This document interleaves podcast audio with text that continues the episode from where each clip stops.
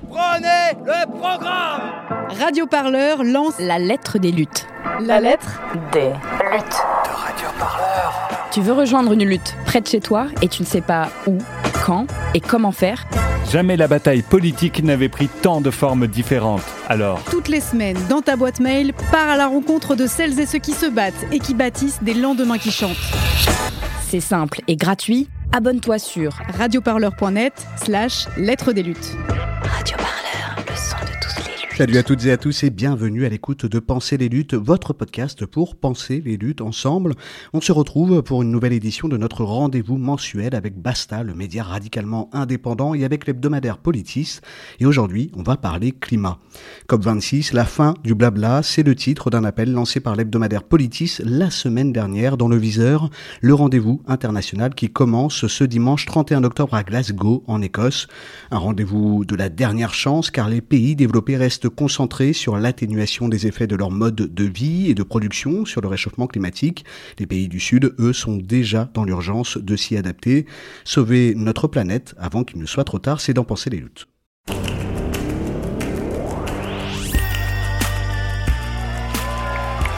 Enfin, quelque chose se passe Pensez les luttes. pensez les luttes. Quelque chose, mais quoi? Votre podcast hebdomadaire sur Radio Parleur. Il faut arrêter de parler en notre nom. Parce qu'on est assez grand pour parler, on est assez grand pour prendre la parole. On en a ras-le-bol d'entendre des phrases de merde. Une émission pour penser ensemble les mouvements sociaux. Peu importe ta couleur, peu importe ton appartenance sexuelle, peu importe qui tu es, peu importe ce que tu manges, ce combat t'appartient.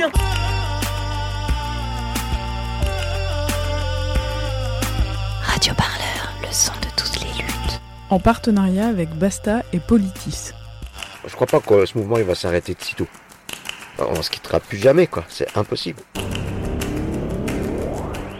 Alerte rouge pour l'humanité. Vous l'avez sûrement déjà remarqué, peut-être même vécu. L'été, le thermomètre s'approche ou dépasse les 50 degrés aux quatre coins de la planète, tandis que les montées de chaleur, les incendies et les inondations se multiplient et gagnent en intensité.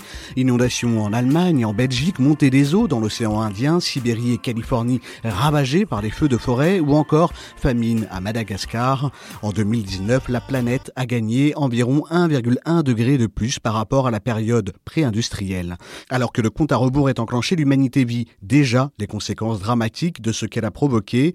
Face à ce péril, les scientifiques tirent la sonnette d'alarme, alerte rouge, chaque degré supplémentaire apportera son lot de nouvelles catastrophes. Les pays du Sud, eux, sont déjà soumis à de graves dommages et sommés dans l'urgence et sans moyen de s'adapter. Autant de désastres annoncés qui poussent de plus en plus de citoyens et de citoyennes à s'impliquer dans la lutte contre le réchauffement climatique. Les modes de vie sont bouleversés, des appels sont lancés et la société civile multiplie les actions de désobéissance. Elle défilera à nouveau lors d'une marche pour le climat ce 6 novembre prochain. Face à cette situation catastrophique, que peut-on réellement attendre de la COP26 Quel est son fonctionnement? Quels en sont les enjeux? On se pose cette question dans ce Penser des luttes. On en parle tout de suite dans cette émission et comme d'habitude, ça commence avec un petit son d'introduction. C'est parti. Concernant effectivement le protocole de Kyoto, les États-Unis semblent de plus en plus isolés. La Chine vient de le ratifier. Le Canada et la Russie devraient en faire autant, de quoi relancer le contrôle des gaz à effet de serre euh, qui provoque, d'après les scientifiques, un réchauffement de la planète. Euh, Que contient exactement ce protocole? Euh, Réponse avec Serge Kovacs. Kyoto, décembre 97. Pour la première fois, les dirigeants de 150 nations sont réunis par un même objectif, éviter à tout prix un réchauffement du climat qui menace à terme la survie de la planète. Un processus provoqué par l'augmentation, d'année en année, des gaz à effet de serre, en particulier le gaz carbonique produit par la pollution industrielle et automobile. Un gaz qui s'accumule dans l'atmosphère avec des conséquences désastreuses. La Terre se réchauffe, les glaces du pôle Nord fondent et augmentent le niveau des océans, pendant que d'autres régions s'assèchent. À Kyoto, tout le monde a compris la nécessité de stopper le processus, mais le protocole conclu il y a cinq ans n'a jamais été appliqué. Principaux responsables, les États-Unis, qui ont toujours rejeté un accord jugé coûteux et injuste pour l'économie américaine. Le protocole de Kyoto impose en effet aux pays industrialisés une réduction moyenne de 5,2% de leurs émissions de gaz carbonique. Or, pour entrer en vigueur, il doit être ratifié par 55 pays représentant au moins 55% des rejets de ce gaz dans l'atmosphère. En juillet 2001, 90 pays l'avaient ratifié, dont l'Union européenne et le Japon. Mais cela ne représentait que 37,1% des émissions de CO2. Grâce à la Chine et la Russie, la barre des 55% vient d'être franchie. Kyoto a une chance de voir le jour. Allez, prenez le programme Radio Et vous avez peut-être euh, reconnu la voix de la journaliste de Cash Investigation, Élise Lucet. C'était à l'époque où elle n'effrayait pas encore les patrons du CAC 40. Elle présentait le journal télévisé de France 3, un reportage sur le protocole de Kyoto, un accord sur le climat signé le 11 décembre 1997 lors de la troisième conférence des partis, la COP 3. Et oui, cela fait déjà 30 ans que les politiques négocient face à l'urgence climatique. Avant la COP 26, il y a bien sûr eu toutes les précédentes avec leur lot de désillusions, mais aussi quelques avancées. On en parlera dans cette émission. Et alors que toutes les énergies convergent vers Glasgow en Écosse, nous, ce soir, on est dans les locaux de la rédaction de Politis. On est ensemble pour une heure et à mes côtés se trouve Nolwenn Weiler. Bonjour Nolwenn. Bonjour. Alors toi, tu es journaliste et co-rédactrice en chef à Basta. Ensemble, on va questionner nos invités durant plus d'une heure. Ils sont presque tous et toutes autour de notre plateau, ces invités. On va les accueillir. Armel Lecomte, bonjour. Bonjour. Armel, vous travaillez au sein de l'ONG Oxfam, vous êtes spécialiste des enjeux climatiques et énergétiques, notamment dans les pays en développement. Vous analysez le contexte français sur ces enjeux, suivez les négociations internationales sur le climat et vous menez des activités de plaidoyer auprès des pouvoirs publics et des acteurs privés. Et vous êtes notamment l'autrice de plusieurs rapports, dont l'un sur comment combler le manque de financement pour l'adaptation suite à l'accord de Paris. Vous assurez le porte-parole pour Oxfam sur ces questions. Oxfam, avec qui vous avez suivi l'affaire du siècle, une campagne dont on parlera durant cette émission. имищем. Je me tourne vers Maxime Combe. Bonjour Maxime. Bonjour. Maxime, vous êtes membre d'ATTAC, l'association pour la taxation des transactions financières et pour l'action citoyenne. Vous êtes économiste en charge des enjeux commerce, relocalisation à l'AITEC, l'association internationale de techniciens, experts et chercheurs. C'est une association de solidarité internationale engagée pour la justice euh, économique, sociale et écologique. Et vous travaillez sur les politiques climatiques, commerciales et d'investissement. Vous êtes l'un des auteurs de cette tribune publiée sur Politis, COP26, la fin du blabla. Vous êtes également l'auteur du livre Sortons de l'âge des fossiles, un manifeste pour la transition. 2015, c'est aux éditions du Seuil. La mobilisation citoyenne, vous l'entendez, plus que jamais présente dans cette émission. La première question, elle est pour vous, Armel Lecomte. Aujourd'hui, on parle de la COP26. La première conférence des partis, elle a démarré quand et à l'initiative de qui? Alors le début de ces négociations climatiques, en fait, ça remonte à 1992, euh, au moment du, sommet de la Terre à Rio, euh, qui a vu la naissance de la Convention cadre des Nations Unies euh, sur les changements climatiques. et c'était vraiment la première fois qu'il y avait les États réunis pour parler de ces sujets.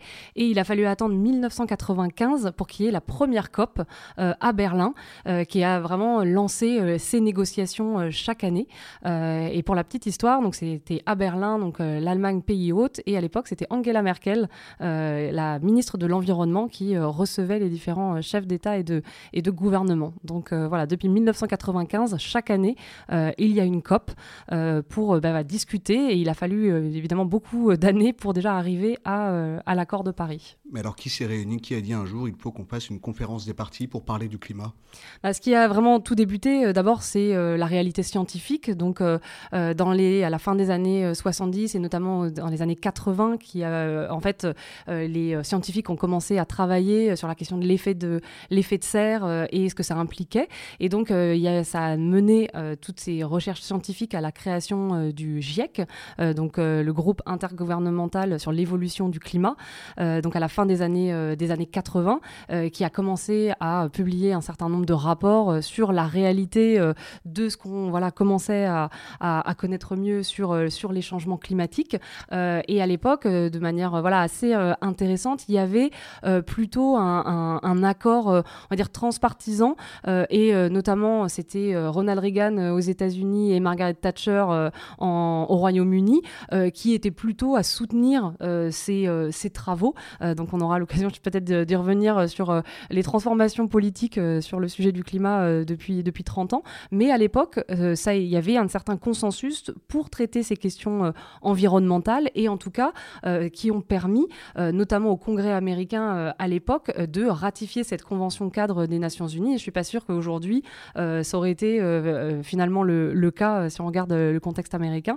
Et donc, à ce moment-là, sur cette base scientifique, les États ont commencé à se réunir euh, et pour se dire c'est un défi international, c'est un défi mondial. Il faut que tous les États euh, se mettent autour de la table pour, euh, pour en discuter et essayer de trouver des réponses à apporter à ce défi. Alors depuis 30 ans, il y a eu plusieurs moments marquants. les COP ne se sont pas toutes, toutes ressemblées. On a, on a évoqué celle de Kyoto tout à l'heure. On se souvient aussi de la COP de Paris alors, on s'en souvient parce qu'elle s'est passée en France, mais aussi parce qu'il y a eu ce fameux accord euh, de Paris. Alors, pourquoi est-ce que cet accord, il, a suscité de tels espoirs, en fait? Qu'est-ce qu'on pouvait en attendre à l'époque où il a été signé euh, Armel, peut-être, et puis après Maxime? Oui. En fait, la, la, COP21, elle est effectivement connue parce qu'elle s'est passée euh, en France et elle a effectivement donné naissance à, l'accord de Paris. Euh, en fait, euh, il y aurait dû avoir en 2009 l'accord de Copenhague. Donc, c'est une autre des COP quand on regarde les 30 dernières années. Donc, vous avez cité en introduction la COP 3 avec le, protocole de Kyoto.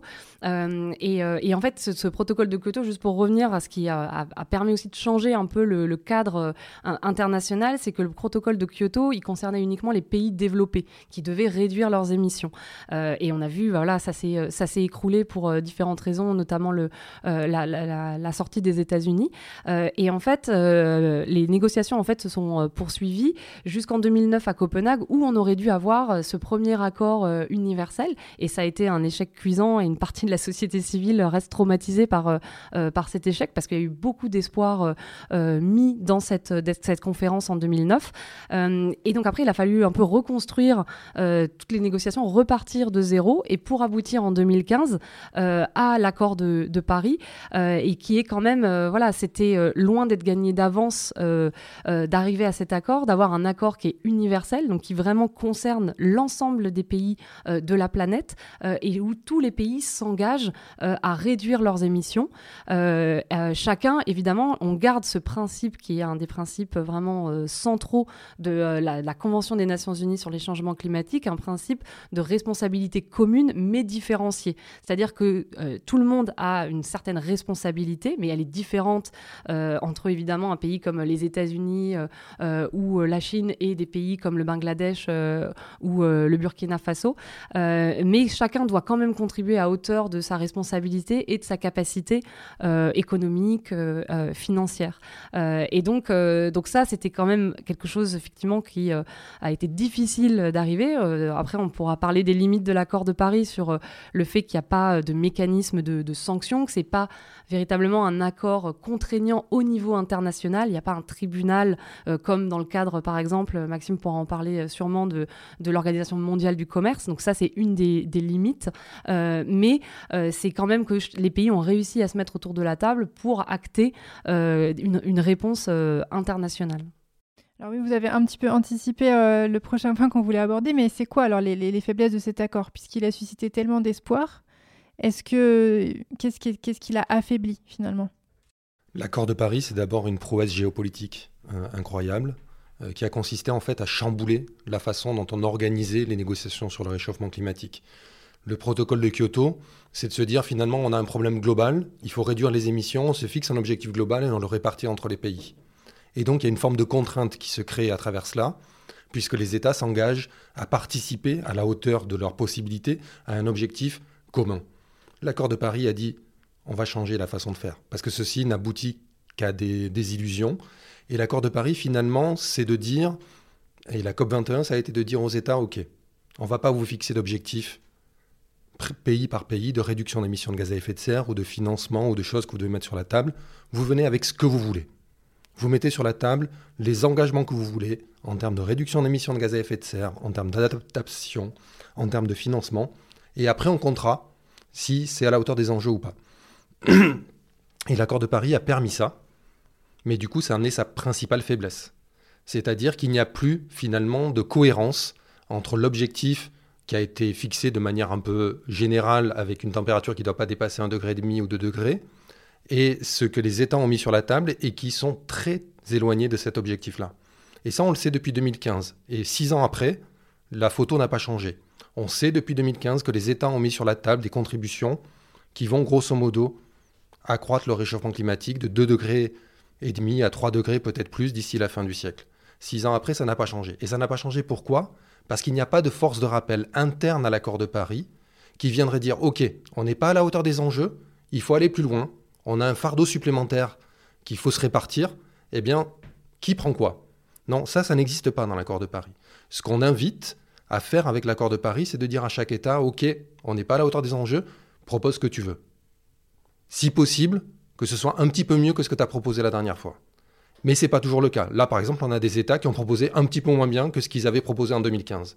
Et il n'y a pas de force de rappel interne à la gouvernance mondiale du climat, à cet accord de Paris, à cette convention cadre des Nations Unies sur le réchauffement climatique, pour dire aux États, là tu fais fausse route, il faut que tu proposes mieux. Là tu vas pas assez loin, tu dois euh, prendre des mesures euh, bien plus ambitieuses. Ce qui existe euh, par, par ailleurs sur des questions de droit international, notamment liées au commerce international. En matière de commerce international, vous ne respectez pas les règles, vous êtes sanctionné. En matière climatique, ça n'existe pas. La force de rappel, finalement, de l'accord de Paris, elle a été confiée à la société civile. Ça a été de dire finalement euh, aux ONG, aux, populations, c'est à vous maintenant de faire le job et d'aller euh, contraindre les États à être plus euh, ambitieux en matière de lutte contre le réchauffement climatique.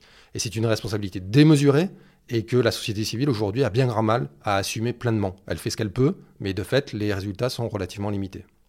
Donc c'est l'absence de contraintes euh, réelles en fait qui fait que cet accord-là, il, peut déboucher sur rien de bien concret. C'est d'une partie le fait qu'il n'y ait pas cet objectif global qu'on se répartit et qu'on cherche effectivement à réduire le gap, réduire l'écart abyssal qui existe finalement entre ce qui serait souhaitable, le 1,5 degré ou le 2 degrés, et ce qui est la réalité des engagements qui ont été pris, plus de 3 degrés. On a été nombreux à appeler ça un crime climatique, cet écart-là. Et cet écart-là, il n'est pas, c'est pas l'objet de la négociation pour voir qui prend en, charge quoi pour réduire cet écart-là. Et ça, c'est une des raisons de la faiblesse de, cet écart. Après, pour moi, il y, en a, une autre qui est fondamentale, c'est que globalement, on a construit un pare-feu euh, absolument infranchissable entre les négociations sur le réchauffement climatique et la réalité de la globalisation économique et financière. Et ça, ça vient de très loin. Ça vient de la Convention 4 des Nations Unies sur le climatique de 1992. Il a été acté que, grosso modo, les négociateurs pouvaient prendre à peu près toutes les mesures qu'ils veulent en matière de lutte contre le climatique, à condition de ne pas toucher aux règles qui organisent l'économie mondiale, qui organisent le commerce international, qui organisent la protection des investisseurs au niveau international. Et aujourd'hui, ça nous pose des problèmes euh, extrêmement importants, extrêmement forts. Parce que comment vous faites pour fermer des centrales à charbon? Comment vous faites pour fermer des centrales électriques quand ce sont des investisseurs euh, qui en détiennent la propriété. Eh bien ça, au nom du réchauffement climatique, on n'a pas le droit de l'imposer parce que les règles du commerce international protègent les investisseurs. Et ça, c'est une limite extrêmement forte que d'avoir ce pare-feu infranchissable entre le droit de l'environnement, le droit climatique naissant, et le droit du commerce international, qui est un droit robuste, contraignant et qui s'impose aux États. Sur les limites de l'accord de Paris, Armel Lecomte, vous voulez ajouter quelque chose? Oui, effectivement. En, fait, le, ce niveau de contrainte, il ne se situe pas euh, euh, au niveau international, avec effectivement, il n'y a pas un tribunal euh, international sur le climat avec un système de sanctions ou le fait que le plan climat d'un État soit jugé insuffisant, eh bien, il y aurait une sanction pour lui dire il faut faire mieux, il faut augmenter, augmenter les émissions de réduction, il faut investir dans tel ou tel secteur. Ça, ça n'existe pas.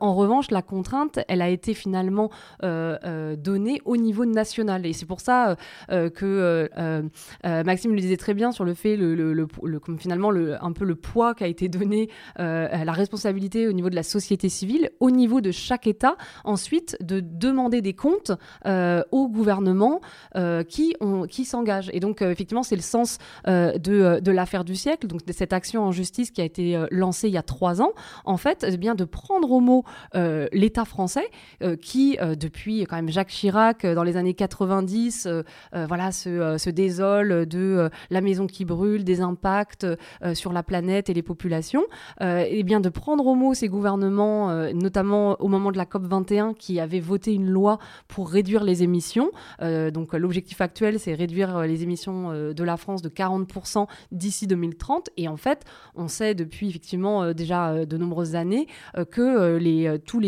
signaux sont en rouge en, termes de réduction des émissions, de développement des énergies renouvelables, sur l'efficacité énergétique et notamment la rénovation des bâtiments. Tout un tas d'indicateurs sont au rouge. Et donc à un moment, c'est de se dire c'est anormal. Il y a des lois votées, des décrets qui sont pris, etc. Mais c'est pas mis en œuvre. et donc l'État doit être injusticiable comme un autre. Et donc c'était le sens de, de, ce, de cette action, c'était eh de saisir euh, les tribunaux pour faire tout simplement appliquer la loi. Nous, en tant que citoyens, citoyennes, on nous demande de respecter la, loi. Eh bien, ça doit être la même chose euh, de, de, la part de l'État. Euh, et donc, bah, ça a été un combat long, parce que ça a été lancé il y a, il y a trois ans, c'est le temps de la, de la justice. et puis, bah, aujourd'hui, on a eu deux décisions. Une première qui reconnaissait l'inaction climatique de l'État français, et notamment le fait que la France avait émis plus de gaz à effet, à effet de serre qu'elle aurait dû euh, entre 2015 et 2018, et donc elle avait créé un préjudice écologique. Euh, et dans une décision euh, toute récente, le, le, tribunal administratif de Paris a condamné l'État à, en fait, l'a enjoint à prendre toutes les mesures nécessaires pour, eh bien, réduire davantage ses émissions, en lui donnant cette fois une échéance claire, fin décembre 2022. et en fait, ça revient pour la France à doubler le, rythme de réduction des émissions. Donc c'est là où euh, et dans la procédure juridique, euh, on, a pu se référer évidemment à l'accord de Paris et lois françaises, européennes qui avaient été prises. Donc ça se passe pas au niveau international, mais c'est un cadre euh, quand même auquel on peut se référer, y compris pour la justice. Et finalement, l'affaire du siècle s'inscrit dans un mouvement international. Depuis 2015, les actions en justice ont été multipliées par deux. on en voit dans tous les pays, aussi bien au nord qu'au au sud, avec des citoyens, des associations, des jeunes qui euh, saisissent les tribunaux pour faire respecter euh, la loi euh, avec bah, des réponses diverses de la part des gouvernements. par exemple, en Allemagne, il y a eu un, cas similaire et 15 jours après, Angela Merkel annonçait des réductions d'émissions plus importantes parce que la Cour constitutionnelle, la Cour suprême allemande, avait pris une décision. En France, c'est plus compliqué. Ils sont moins allant même pour suivre des décisions de justice. En tout cas, il y aura une date de rendez-vous pour suivre. Mais ça, c'est vraiment un des, euh, quand même une des, euh, euh, cette, cette, question de la contrainte finalement, elle est reversée au niveau national. Est-ce que la COP26 permettra justement de mettre en œuvre ces engagements? On va en discuter dans quelques instants. On écoute juste avant cet extrait de Médien TB Afrique. C'était il y a quelques semaines, le 8 septembre 2021. Entre inégalité d'offres de vaccination et quarantaine coûteuse, la COP26 est de nouveau reportée en raison de la pandémie de Covid-19. Des incendies ravageurs en Europe aux inondations dévastatrices aux États-Unis, le monde a été frappé ces derniers mois par une série de catastrophes violentes, remettant à la une le réchauffement climatique. La multiplication de ces événements météorologiques extrêmes est en accord avec les prévisions du GIEC, groupe des experts du climat de l'ONU. Ce dernier avait lancé en août une alerte rouge pour l'humanité, la planète pourrait atteindre le seuil de plus de 1,5 degré Celsius autour de 2030, soit dix ans plus tôt qu'estimé, menaçant ainsi le monde de nouveaux désastres sans précédent. Dans ce contexte, la COP26 qui devait accueillir des milliers de personnes du 31 octobre au 12 novembre à Glasgow en Écosse est un jalon capital pour accélérer la réduction des émissions de gaz à effet de serre. En revanche, quelques 1500 ONG climat jugent que la tenue d'une réunion juste et inclusive est impossible à Glasgow en novembre prochain. Et pour cause, l'échec à soutenir l'accès aux vaccins aux pays pauvres, ainsi que l'incertitude sur l'évolution de la pandémie. Un sommet climat en début novembre exclurait de nombreux représentants, en particulier des pays du Sud, dont beaucoup sont sur la liste rouge Covid du Royaume-Uni. Aujourd'hui, seulement 3% de la population en Afrique est vaccinée, contre plus de la moitié en Europe. Malgré tout, cet appel au report ne signifie en aucun cas un report des actions climatiques urgentes, ni un boycott des discussions climat. C'est en tout cas les mots d'Alok Sharma, président de la COP26. Pensez les luttes, votre podcast hebdomadaire sur Radio Parleur. Pour penser ensemble les mouvements sociaux. L'ONU qui écartait tout report de la COP 26, c'était un reportage de Dina Emrini sur Médien TV Afrique le 8 septembre 2021. Avant même d'avoir commencé cette COP 26, elle est sous le feu des critiques pour son organisation. Armel Lecomte, on entend souvent parler de la COP de la dernière chance. Pourquoi? Parce que c'est une, une réalité scientifique. En fait, euh, les, les, scientifiques nous le disent. En fait, là, on, entre dans une décennie cruciale. Euh, c'est vrai que les, les auditeurs, les auditrices peuvent avoir l'impression de l'avoir déjà entendu euh, parce que bah, ça fait quand même des années que euh, la société civile tire la sonnette d'alarme, notamment pour dire qu'en fait, plus on attend plus pour agir, plus il faudra faire euh, des réductions d'émissions drastiques de manière plus, plus forte. Aujourd'hui, euh, et le, rapport du GIEC qui est sorti euh, cet été nous l'a rappelé, on est vraiment dans cet état d'urgence climatique parce que ça va plus vite que ce qu'on imaginait. et d'ailleurs, le climatologue Jean Jouzel a rappelé cet été que ce qu'il écrivait il y a 30 ans dans les rapports du GIEC sur ce que seraient les années 2020, finalement, ça s'est produit. et ça s'est produit plus rapidement encore.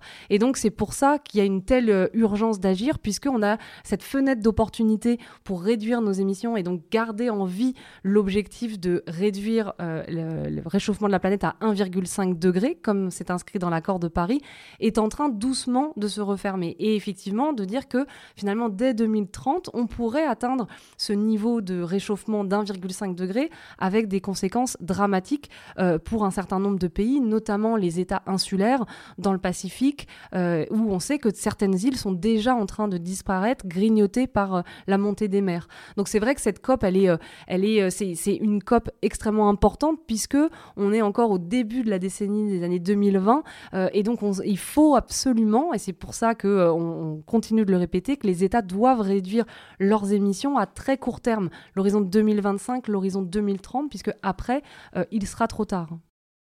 Et est-ce que l'actualité euh, climatique euh, catastrophique des derniers mois elle est susceptible d'influer ces, ces, négociations, Maxime Comment Alors, juste un mot, COP de la dernière chance, c'est un terme qu'il ne faut pas utiliser. Parce que ça fait 30 ans qu'on a des COP de la dernière chance. Chaque année. et euh, c'est le meilleur moyen pour créer de la désillusion et de la déception à la fin de la COP. Parce que si on assigne à la COP l'objectif finalement de régler l'ensemble des problèmes que suscite notre globalisation économique et financière du point de vue de ses impacts sur le réchauffement climatique ou au-delà la biodiversité, les désordres sociaux, les désordres économiques et politiques, il est certain qu'on ne pourra avoir qu'une COP insatisfaisante. La COP, elle est ce que peuvent faire des États dans un cadre onusien.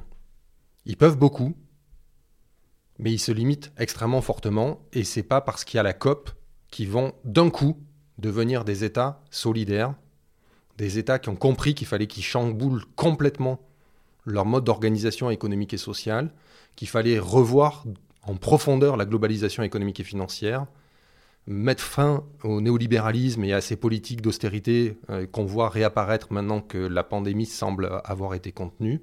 Non, si on attend ça de la COP, on ne peut être que déçu. Et cette COP-là, comme les précédentes, ne va pas résoudre la totalité du réchauffement climatique. Il n'y aura pas, à la fin de la COP26, un accord, d'ailleurs ce n'est pas l'objet de cette négociation d'avoir un accord général, qui permette de résoudre la crise climatique. L'accord de Paris, a été négocié, c'est le cadre dans lequel les négociations climatiques internationales vont continuer à perdurer pendant des années et il ne va pas être modifié de sitôt. Cet accord, il a plein de limites.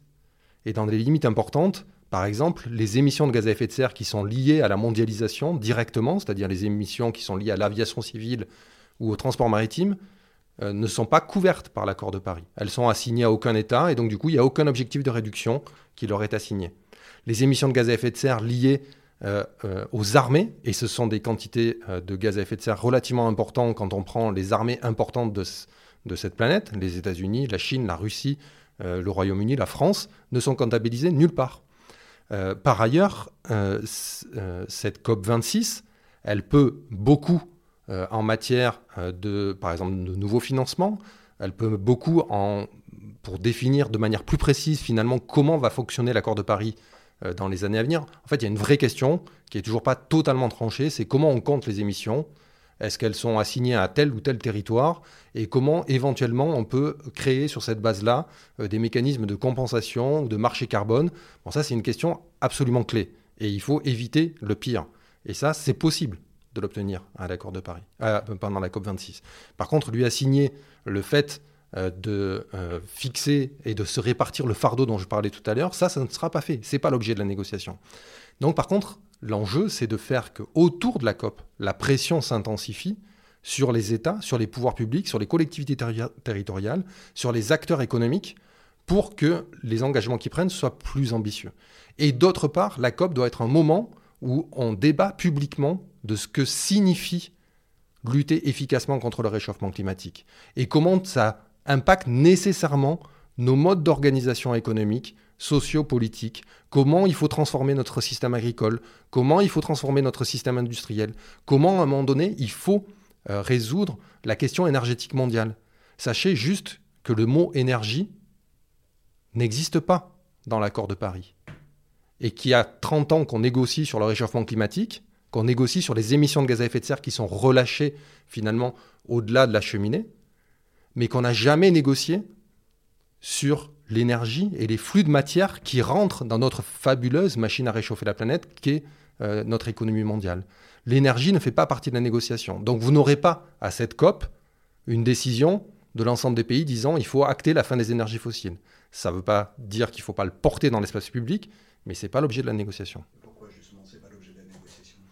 Parce que les États ne se sont jamais mis d'accord pour avoir une discussion au niveau des Nations Unies, multilatérale, sur finalement les mix énergétiques nationaux qui sont de compétences nationales et qui sont des enjeux extrêmement liés à la souveraineté euh, des États les uns par rapport aux autres. Et c'est là où nous avons une difficulté, c'est que le réchauffement climatique est un enjeu finalement à solidarité obligatoire internationale, euh, à solidarité internationale obligatoire. Vous êtes obligé finalement de prendre en compte quelque chose qui s'impose à, tous les, à tous les pays. Il n'y a pas de solution au réchauffement climatique dans un seul pays, mais vous impactez, si vous prenez au sérieux les enjeux climatiques, des réalités économiques, politiques et énergétiques qui sont de dimension nationale. Y compris au sein de l'Union européenne, aujourd'hui, la politique énergétique, le mix énergétique est toujours de compétence nationale. Ce n'est pas à la France d'aller dire euh, à un autre pays européen, vous devez consommer moins de charbon ou, transformer votre mix énergétique. Et de la même manière qu'on n'accepte pas que d'autres pays nous fassent des remarques de ce type-là. Et donc c'est là qu'on a une difficulté. Mais par exemple, c'est un des enjeux à mettre dans l'espace public. Est-ce qu'on est en mesure aujourd'hui, publiquement, de dire collectivement que nous avons un problème énergétique mondial parce que le réchauffement climatique, parce que l'inégal accès à l'énergie et aux besoins euh, que l'énergie procure pour les populations, et parce que à un moment donné, ces ressources énergétiques, notamment fossiles, elles sont en quantité limitée sur la planète, qu'il faut en laisser dans le sol pour les questions climatiques, mais qu'il faut également mieux les répartir. Et donc ça, finalement, est-ce que l'enjeu, ce serait pas de passer d'une COP climat à une COP énergie prochainement Que ceci devienne de négociations internationales? Et ça, ça ne se fera pas si on les laisse tranquillement négocier dans leur coin. Donc il faut qu'à un moment donné, les opinions publiques mettent la question énergétique à l'agenda international. Et ça, c'est difficile. Et euh, on a évoqué la question de la solidarité. Est-ce que euh, le, le, fait que les pays du Nord, qui sont les plus gros producteurs de gaz à effet de serre, euh, donnent de l'argent, par exemple, aux pays du Sud, qui sont souvent les plus impactés, est-ce que ça, c'est un dossier, par exemple, sur lequel on peut avancer à la COP26 tout à fait. Ça, c'est un des enjeux euh, cruciaux. Ça l'est pour presque chaque COP, parce que voilà, dès qu'on on, parle d'argent euh, à chaque COP, euh, ça a été un, moment important. Là, ça l'est particulièrement à cette COP 26, puisque donc en 2009 à Copenhague, donc il y a déjà 12 ans, les pays, les plus gros pays, enfin les pays développés, se sont engagés à mobiliser 100 milliards de dollars par an d'ici 2020. Donc là, aujourd'hui, on est à l'heure du, du, bilan, et malheureusement, cette promesse ne sera pas tenu. On le sait aujourd'hui. Euh, euh, à, Oxfam, on a sorti euh, différents rapports ces dernières années qui tiraient la sonnette d'alarme en montrant que la tendance n'était pas bonne quand on regardait les engagements financiers et l'argent mis sur la table par un certain nombre de, pays riches. et cette semaine, juste, enfin, il y a quelques en début octobre, une feuille de route a été sortie par les pays développés qui confirme malheureusement que cet objectif de 100 milliards ne sera pas ne sera atteint qu'en 2023, donc avec trois ans de retard. et cette feuille de route donne très peu de détails sur comment est-ce qu'on va combler le manque à gagner quand même pour ces pays pauvres qui, pour chaque année de retard où les 100 milliards n'auront pas été atteints, c'est un manque à gagner qui se chiffre en dizaines de milliards de, de dollars. il ne dit rien non plus du fait qu'aujourd'hui il y a un déséquilibre énorme quand on parle de financement climat. En fait, on parle des financements à la fois pour l'atténuation, donc tout ce qui concerne la réduction des émissions de gaz à effet de serre, développement des énergies renouvelables, développement euh, de l'efficacité énergétique, rénovation des bâtiments, euh, changement de mode de transport, etc. Et la deuxième grande catégorie, c'est tout ce qui est les financements pour l'adaptation, comment on s'adapte aux impacts déjà visibles des changements climatiques. Et aujourd'hui, il y a un déséquilibre profond. Euh, seulement 25% des financements climat vont à l'adaptation, alors que déjà, un, l'accord de Paris nous dit qu'il faut un équilibre entre les deux, en gros 50-50, et donc on n'y est, pas, et surtout, les besoins sont énormes, puisque avec un degré de réchauffement, on a déjà des conséquences catastrophiques, une intensification des événements climatiques extrêmes, ouragans, cyclones, sécheresses, inondations, et donc les besoins sont déjà 100 milliards, c'est finalement très peu, on sait bien que c'est loin des, besoins réels sur le terrain, mais c'est un chiffre euh, qui est important, qui en fait, a, la question de la finance climat, c'est un, des euh, euh, un, des piliers de l'accord de Paris. c'est une question de, de, confiance. Ça cimente la confiance entre pays du Nord, pollueurs historiques, responsables historiques des changements climatiques, et pays du Sud qui subissent de plein fouet ces impacts. Et donc aujourd'hui, on voit bien que euh, cette COP 26, elle, elle, euh, elle n'est pas dans un climat euh, de confiance puisque les financements ne sont pas au rendez-vous, les États développés rechignent à mettre la main au portefeuille, et donc ça c'est extrêmement problématique. Et donc il y a effectivement beaucoup d'attentes d'avoir de nouveaux engagements financiers. il y a des pays européens qui n'ont toujours pas annoncé de nouveaux financements beaucoup de pays comme bah, par exemple les États-Unis ne font pas ce qu'on appelle leur juste part par rapport à leur responsabilité historique, par rapport à la taille de leur économie. Par exemple, les États-Unis sont très loin, euh, font deux fois moins que l'Union européenne. Donc euh, même si Joe Biden euh, est quand même bienvenu après le mandat de Donald Trump qui avait coupé les financements, notamment au fonds vert, c'est quand même voilà, il y a eu des, engagements des États-Unis, mais on part de très très bas et donc ça c'est une question effectivement très très euh, crispante. Euh, et donc, il y, a beaucoup d'attentes euh, à la COP26 pour bah, donner une, visibilité aussi sur ces enjeux pour que les pays du Sud puissent faire des investissements dans la transition et pour s'adapter à ces impacts. Et le fait que beaucoup d'entre eux soient absents finalement de cette COP26, où on sait que aussi les choses se jouent en coulisses, est-ce que c'est pas affaiblissant pour ce combat-là? Mais globalement, de toute façon, les pays du Sud sont relativement marginalisés structurellement dans les négociations climatiques internationales, mais comme ils le sont dans toutes les négociations à l'échelle internationale, au sein de l'Organisation mondiale du commerce, au sein des Nations unies en général, euh, il leur est extrêmement difficile de faire prévaloir euh, leurs intérêts, de faire prévaloir ce qu'il serait souhaitable euh, pour eux et leur population, ce qui est par ailleurs des fois deux objectifs différents, mais ce qui serait souhaitable pour les populations du Sud n'est pas nécessairement ce qui est effectivement mis en avant euh, dans les négociations euh, climatiques internationales. Néanmoins, ils ont obtenu, et ça, ça a été... Peut-être qu'il faut expliquer pourquoi ces négociations sont importantes. historiquement, ces négociations, elles ont permis finalement une forme d'alliance entre la société civile et le monde euh, des euh, climatologues et des scientifiques, non pas une alliance politique, mais sur le fait que le réchauffement climatique était un enjeu qu'il fallait imposer à l'agenda public international. Ça a pris 30 ans, de fait. Euh, il, y a encore, il y a encore 10 ans, nous avions des climato-sceptiques dans tous les coins.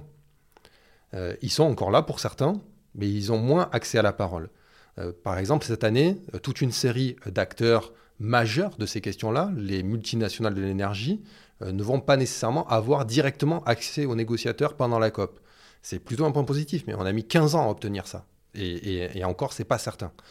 Euh, et, cette association ou ce travail collectif, finalement, chacun de là où il était, entre la société civile et les chercheurs, c'est aussi par moment euh, lié avec les pays du Sud, notamment les pays les plus impactés ou les petits pays.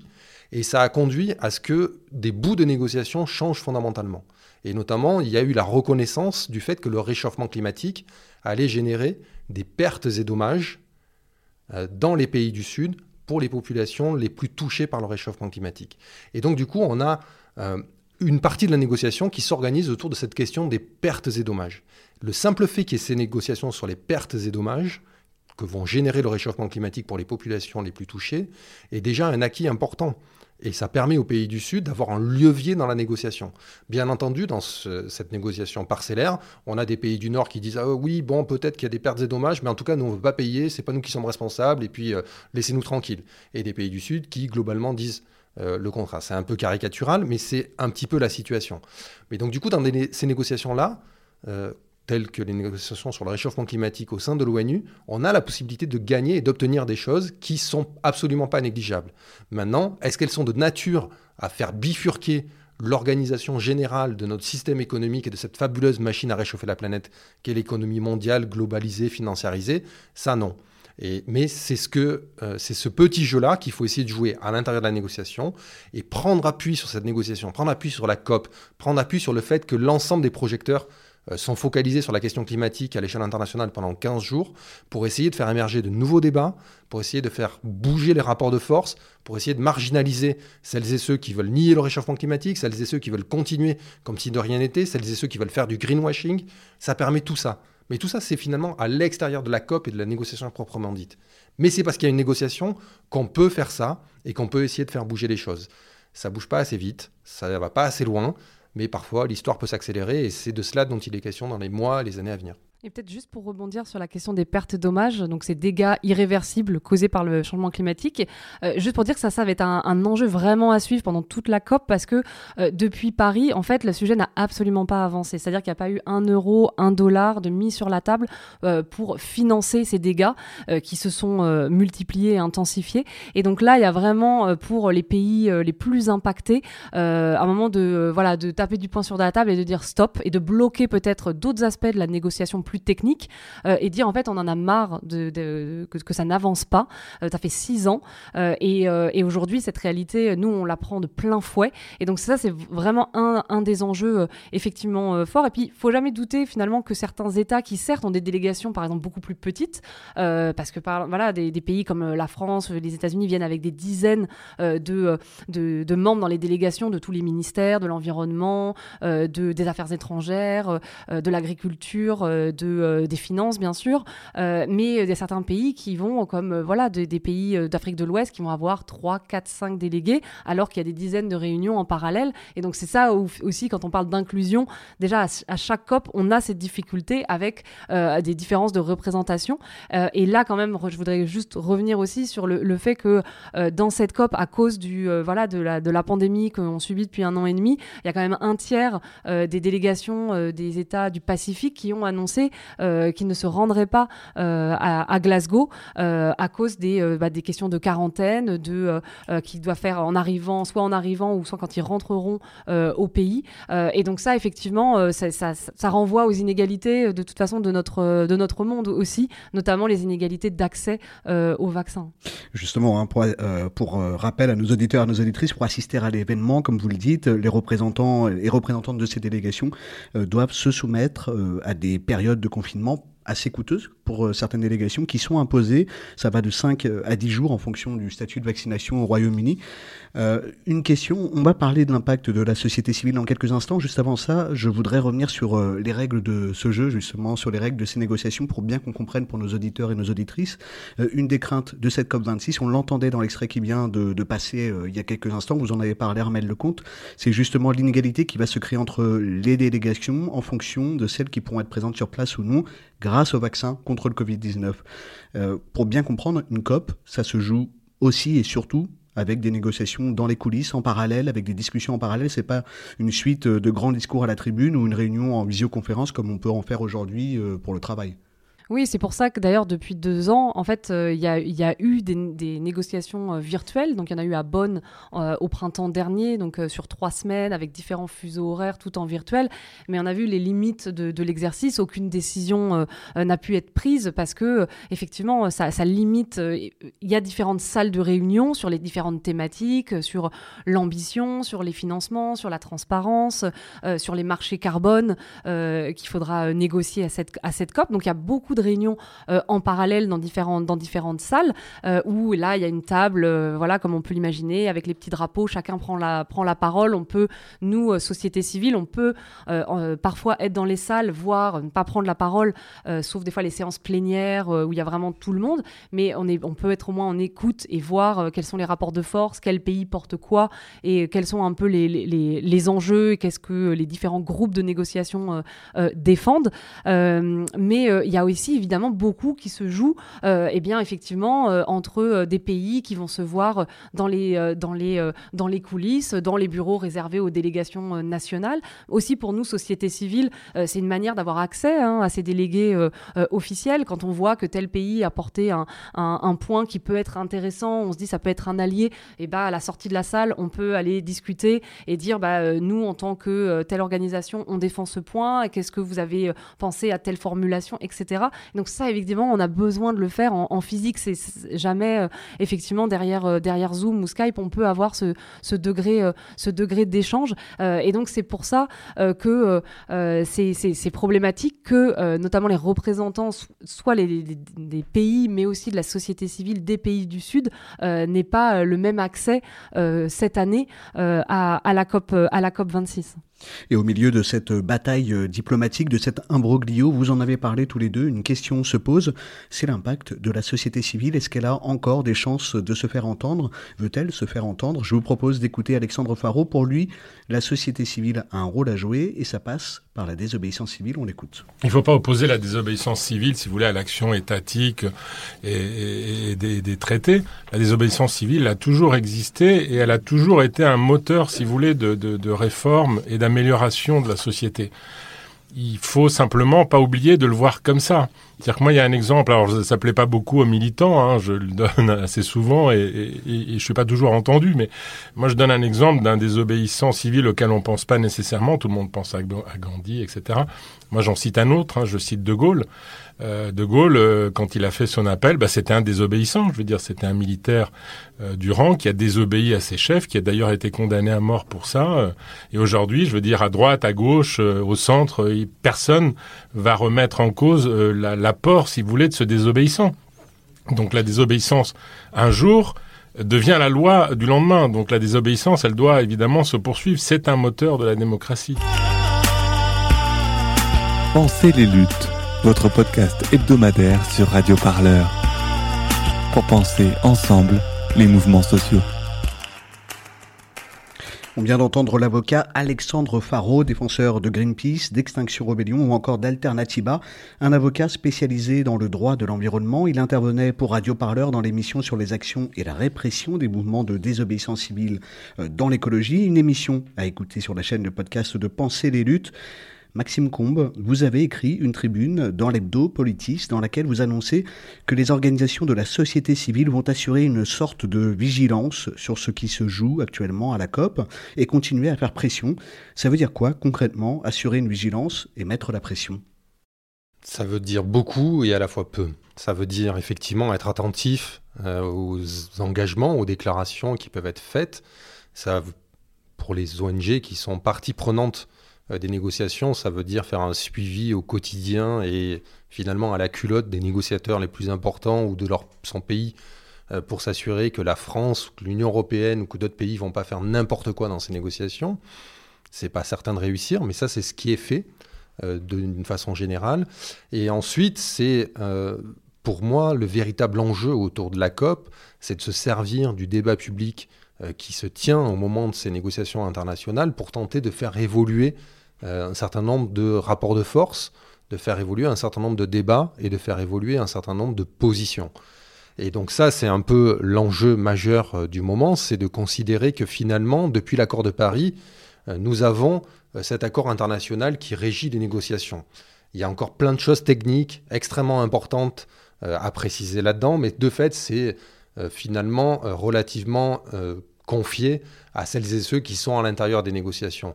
L'enjeu, il est ailleurs. L'enjeu, il est de transformer les politiques publiques et de s'assurer que le rapport de force dans la société ne euh, conduise pas, y compris à un backlash environnemental, c'est-à-dire un retour de flamme qui viendrait demain à ne plus euh, permettre de construire de nouveaux... Euh, de, de nouveaux installations d'énergie renouvelable. C'est aujourd'hui des propositions qui sont dans l'espace public pour la présidentielle.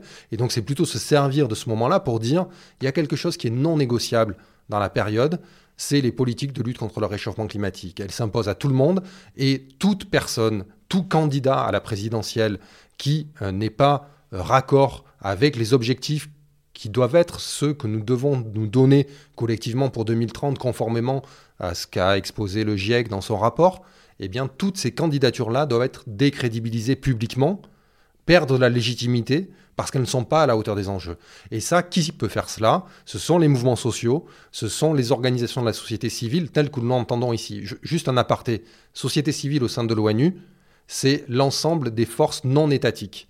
Donc la société civile, quand on parle de société civile au, sein de l'ONU, c'est y compris le business. En fait, il y a, neuf composantes de la société civile au sein de l'ONU, et donc quand nous disons que nous allons les, suivre à la culotte et voir comment les négociateurs, les, les, lobbies industriels font la même chose.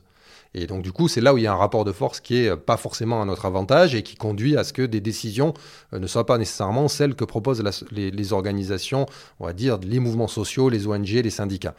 Euh, mais donc du coup, qu'est-ce que ça veut dire euh, à l'échelle du, débat public? C'est qu'il ne faut plus rien lâcher et que donc du coup, plutôt que de dire qu'il y a aujourd'hui un mode d'action à privilégier sur les autres, que ce soit la désobéissance civile ou que ce soit la négociation au sein que ce soit le, lobbying ou le plaidoyer au sein des négociations.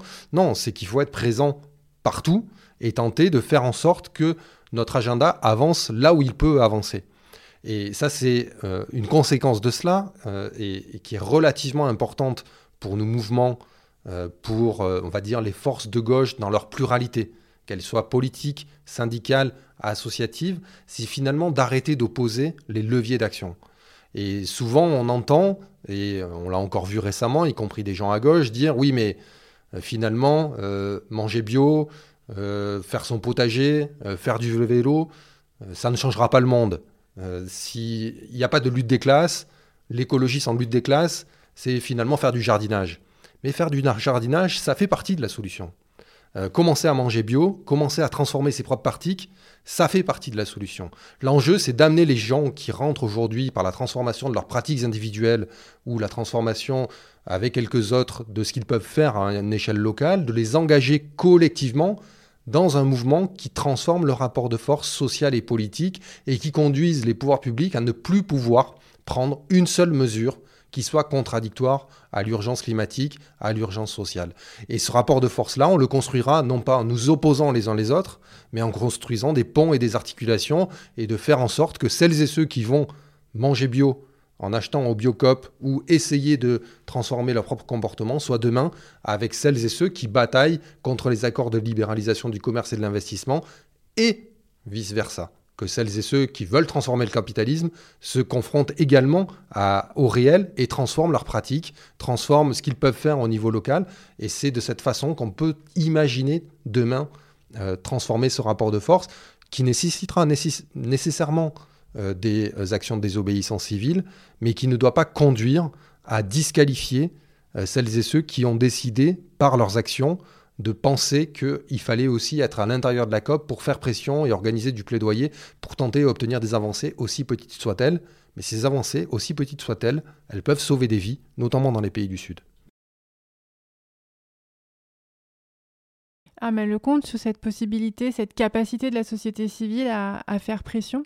Oui, mais c'est, euh, je, rejoins Maxime sur euh, la, complémentarité des actions. En fait, aujourd'hui, on est, on est dans cet état d'urgence climatique. Donc, en fait, toute action euh, de la société civile, elle, est, elle est bénéfique. On, voit bien que les, mouvements de la jeunesse qui ont été, ont retrouvé une, certaine vigueur suite à l'appel de Greta Thunberg il y a trois ans, ça a vraiment initié quelque chose de très fort selon les pays. C'est vrai que, par exemple, en Allemagne, les grèves pour le climat ont pris vraiment une ampleur exceptionnelle en Belgique aussi et dans, de très nombreux pays à travers le, le monde. Et finalement, c'est une nouvelle génération de, de jeunes qui, voilà, pour qui quand on parle de, des années 80 aux années 90, c'était même pas même pas né en fait. Et donc c'est aussi des, des, des, gens qui s'inquiètent puisque quand on parle de 2030, 2040, 2050, ce sera l'âge adulte pour eux, ce sera vraiment leur leur quotidien.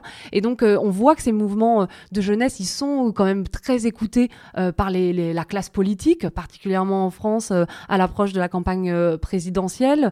et donc c'est un un levier quand même très très fort. on voit il y a une étude à travers le monde qui a été qui, est parue il y a quelques il y a quelques mois qui montre que quand même on a une jeunesse à travers le monde qui est quand même très pessimiste et inquiète, anxieuse à cause de ces de ces enjeux. et donc la, la, force des voilà des, des, marches pour le climat, elle, elle c'est une, pression qui reste, qui est visible et que voilà les chefs d'État et de, gouvernement eh bien sont obligés de, voir et ne peuvent pas balayer du, revers de la main. et puis évidemment, il y a des, actions de désobéissance civile qui permettent aussi des fois bah, d'être visibles dans les, dans les médias.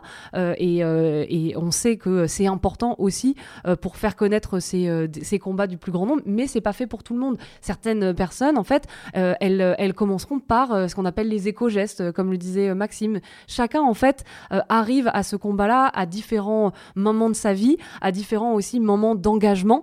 Euh, et donc, c'est important en fait d'accompagner ça et on a besoin en fait de, tout le monde. Certaines personnes débuteront euh, en disant bah moi je vais euh, soit arrêter de prendre l'avion ou com commencer à uniquement consommer des produits locaux ou de saison. On sait que les, les éco-gestes sont qu'une partie de la réponse. Une étude disait que c'est à peu près 25% de l'effort, c'est via des gestes individuels. Donc c'est pas à balayer du revers de la main, ça a son importance.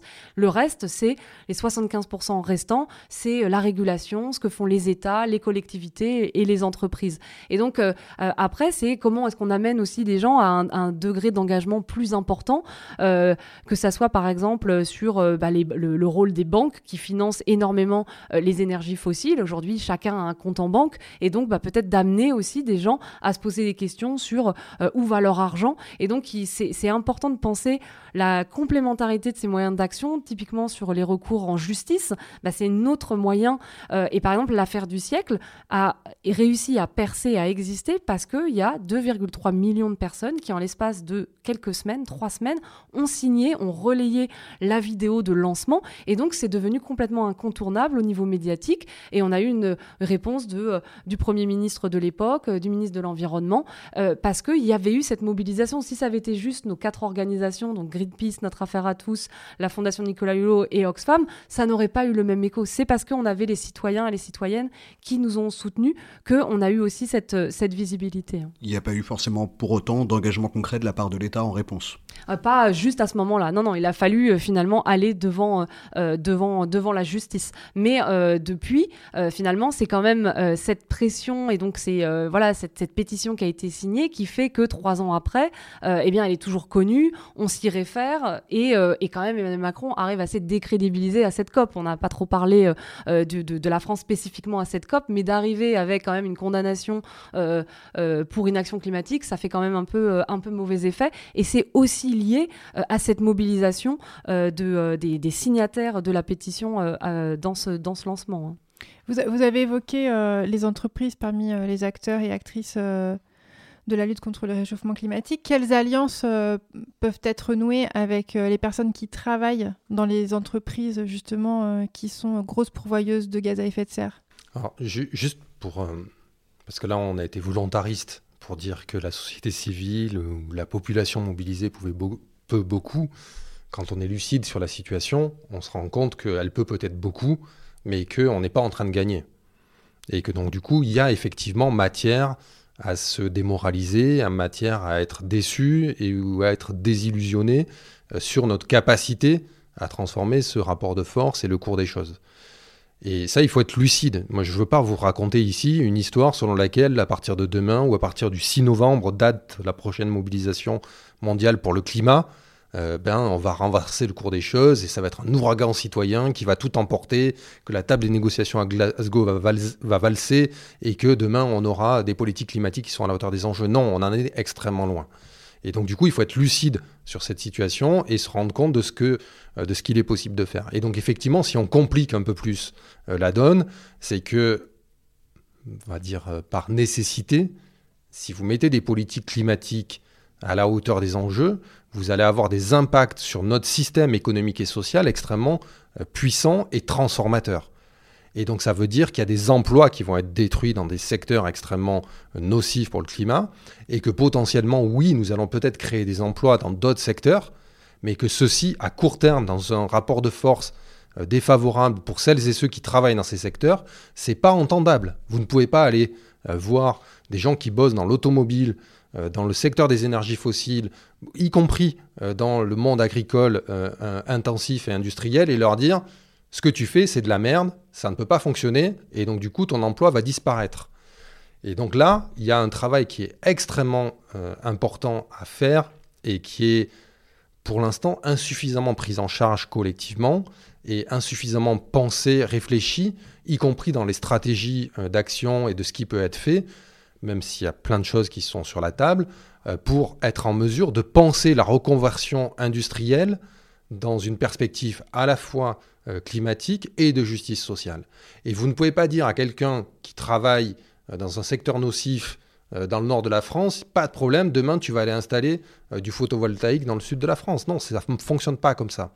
Et donc, on sait globalement que la transformation de notre système économique pour le rendre climato-compatible, va certainement créer plus d'emplois que ce qui ne va en détruire. Mais il va créer des emplois totalement différents. Quand on crée des emplois dans les métiers du lien, dans les métiers qui sont ceux, euh, effectivement, soit de l'éducation, soit de la santé, un, déjà, on crée des métiers féminins, mal payés, relativement précaires. Et ça, ce n'est pas des métiers comparables avec des métiers de la vieille industrie, qui sont effectivement souvent euh, durs et aux impacts euh, pour les corps importants, mais qui sont, pour une partie d'entre eux, relativement mieux payés, relativement protégés, et qui donnent des perspectives aux gens, y compris simplement avec la possibilité d'acheter leur appartement, leur maison, leur voiture. Et donc, du coup, la transformation, elle doit se faire avec eux et non pas contre eux, et dans une perspective de construction de garanties supplémentaires sur le plan social, de la sécurisation euh, des parcours professionnels et individuels. Et on voit bien que dans la période, on va plutôt à rebours. Euh, la, réforme actuelle, réforme avec des guillemets euh, de la sécurité chômage, va à rebours de cela. Et donc du coup, c'est effectivement une transformation extrêmement profonde. Et c'est en ce sens que je pense que pour celles et ceux qui nous écoutent, et c'est ce que moi j'ai proposé à un certain nombre d'organisations, et c'est pour donner une perspective à plusieurs mois et pas simplement au cours de la COP, c'est qu'il y a des élections et des échéances électorales en France. Que les élections soient un piège à con ou pas, peu importe. C'est un moment de cristallisation politique où il y a toute une série de rapports de force qui s'inscrivent dans le corps social du pays dans lequel nous vivons. Et donc du coup, faisons campagne, collectivement, toutes et tous. Que nous ayons un candidat, qu'on en ait deux, qu'on ne sache pas choisir, peu importe. Il y a des programmes qui sont climato-compatibles qui sont compatibles avec une certaine forme de justice sociale, et il y a des programmes qui ne le sont pas. Prenons ces programmes-là et allons les défendre, et allons les porter. Allons discuter avec la population, allons expliquer en quoi la justice sociale et l'urgence climatique nécessitent de s'en saisir et de construire un mouvement de fond dans la société qui permette euh, de transformer le rapport de force. Et saisissons-nous de ces échéances-là, parce que si on ne s'en saisit pas, il y en a d'autres qui s'en saisissent et c'est pas pour le meilleur. Et donc du coup, à la fin, je ne vais pas vous appeler ici à voter pour un candidat ou deux candidats ou trois candidats, peu importe, mais faisons ce travail.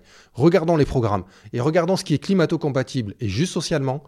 Et ça, c'est qualifié. On le qualifie, on dit, on défend ça collectivement. Et ce qui ne l'est pas, c'est disqualifié, on n'en veut pas et on va l'expliquer aux populations et on dit, eux, ils sont en train d'organiser le chaos dans notre pays et sur la planète. Et ça, finalement, c'est organiser une campagne au-delà des candidats, puisqu'y compris à gauche, dans le monde de l'écologie, ils ne sont pas capables de faire euh, s'entendre. Bon, bref, peu importe, c'est pas le débat. et allons porter devant l'opinion le fait qu'il y a des exigences minimales qui doivent être celles euh, qui sont non négociables pour les échéances à venir et pour les années à venir. Armel Lecomte, le dernier mot de cette émission, il sera pour vous. Il n'y aura ni président euh, russe euh, Vladimir Poutine, ni le président chinois Xi Jinping, ni encore le président brésilien Jair Bolsonaro. Ils ne feront pas le déplacement euh, pour cette COP. Ils font partie aussi de celles et ceux qui organisent ce fameux chaos dont parlait Maxime Combe à l'instant.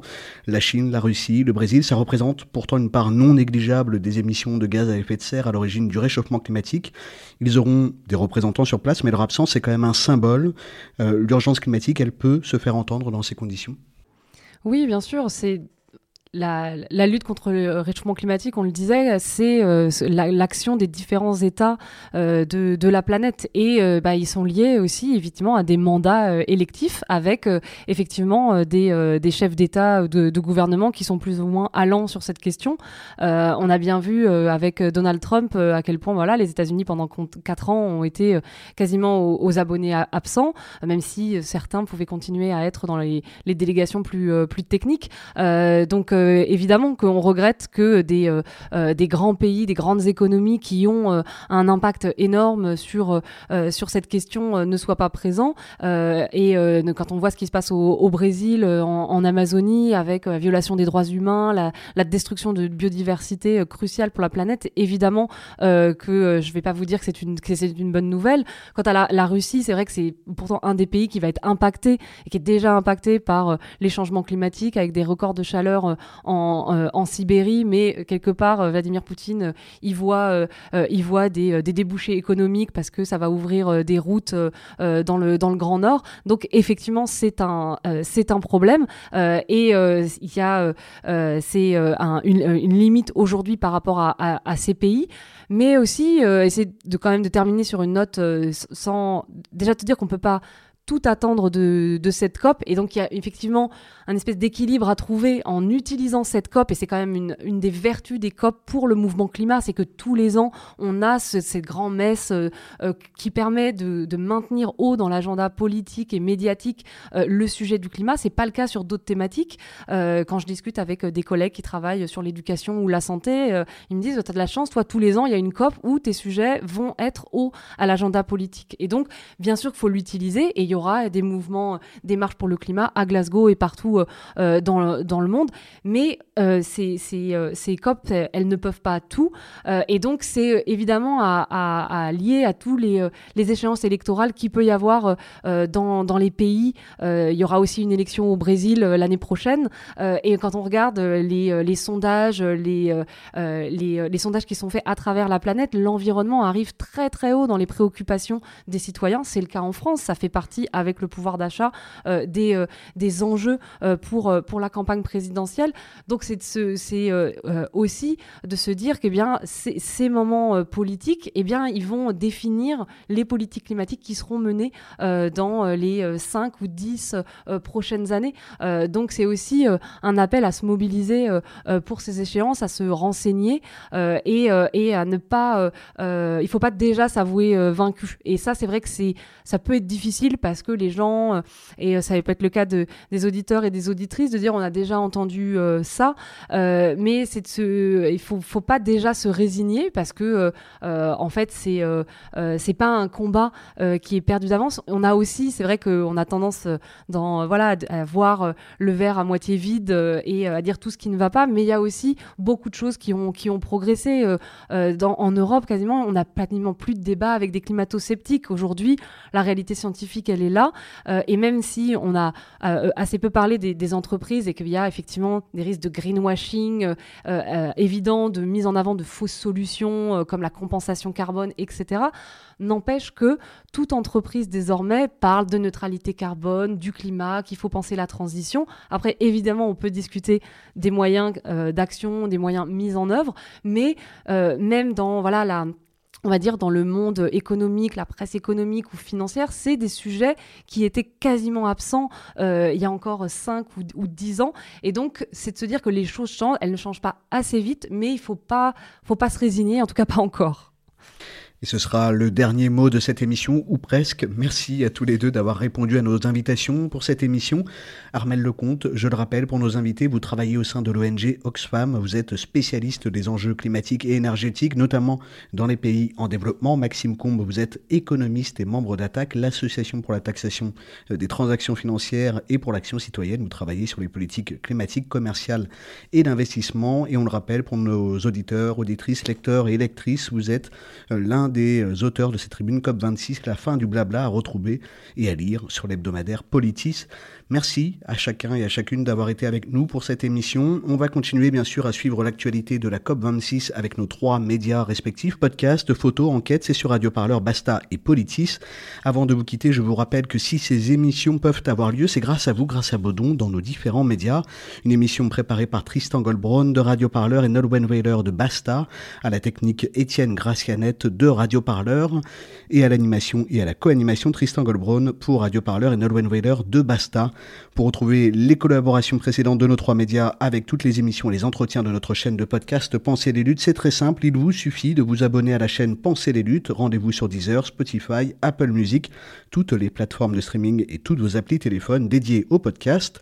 Et si vous êtes intéressé par les mobilisations sociales qui font l'actu, n'oubliez pas de vous inscrire à notre newsletter La Lettre des Luttes. Ça démarre sur Radio Parleur chaque mercredi dans vos boîtes mail. Radio Parleur vous détaille l'actualité des luttes et vous propose un agenda des mobilisation à venir. Pour s'abonner et pour ne rien rater, rien de plus simple, il vous suffit d'entrer votre mail sur le site radioparleur.net. On attend aussi vos annonces et mobilisations à venir sur notre mail de contact radioparleur.riseup.net. À très bientôt sur Pensez les luttes.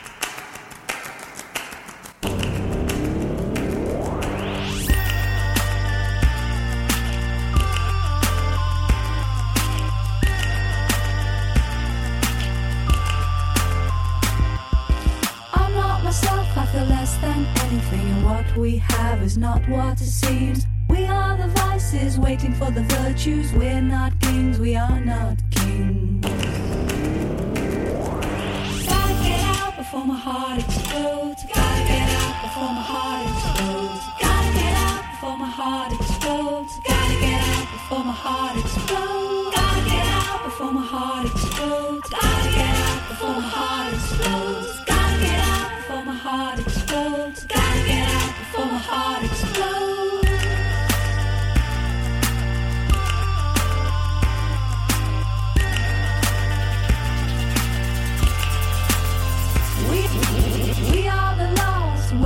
The song, the beautiful things that we have done. I can feel the rough edge of your tongue. I'm on my knees, I'm on my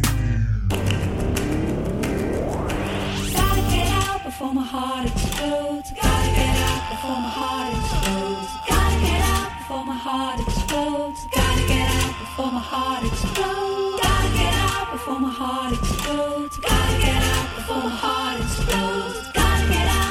Heart explodes. Gotta get out before my heart explodes.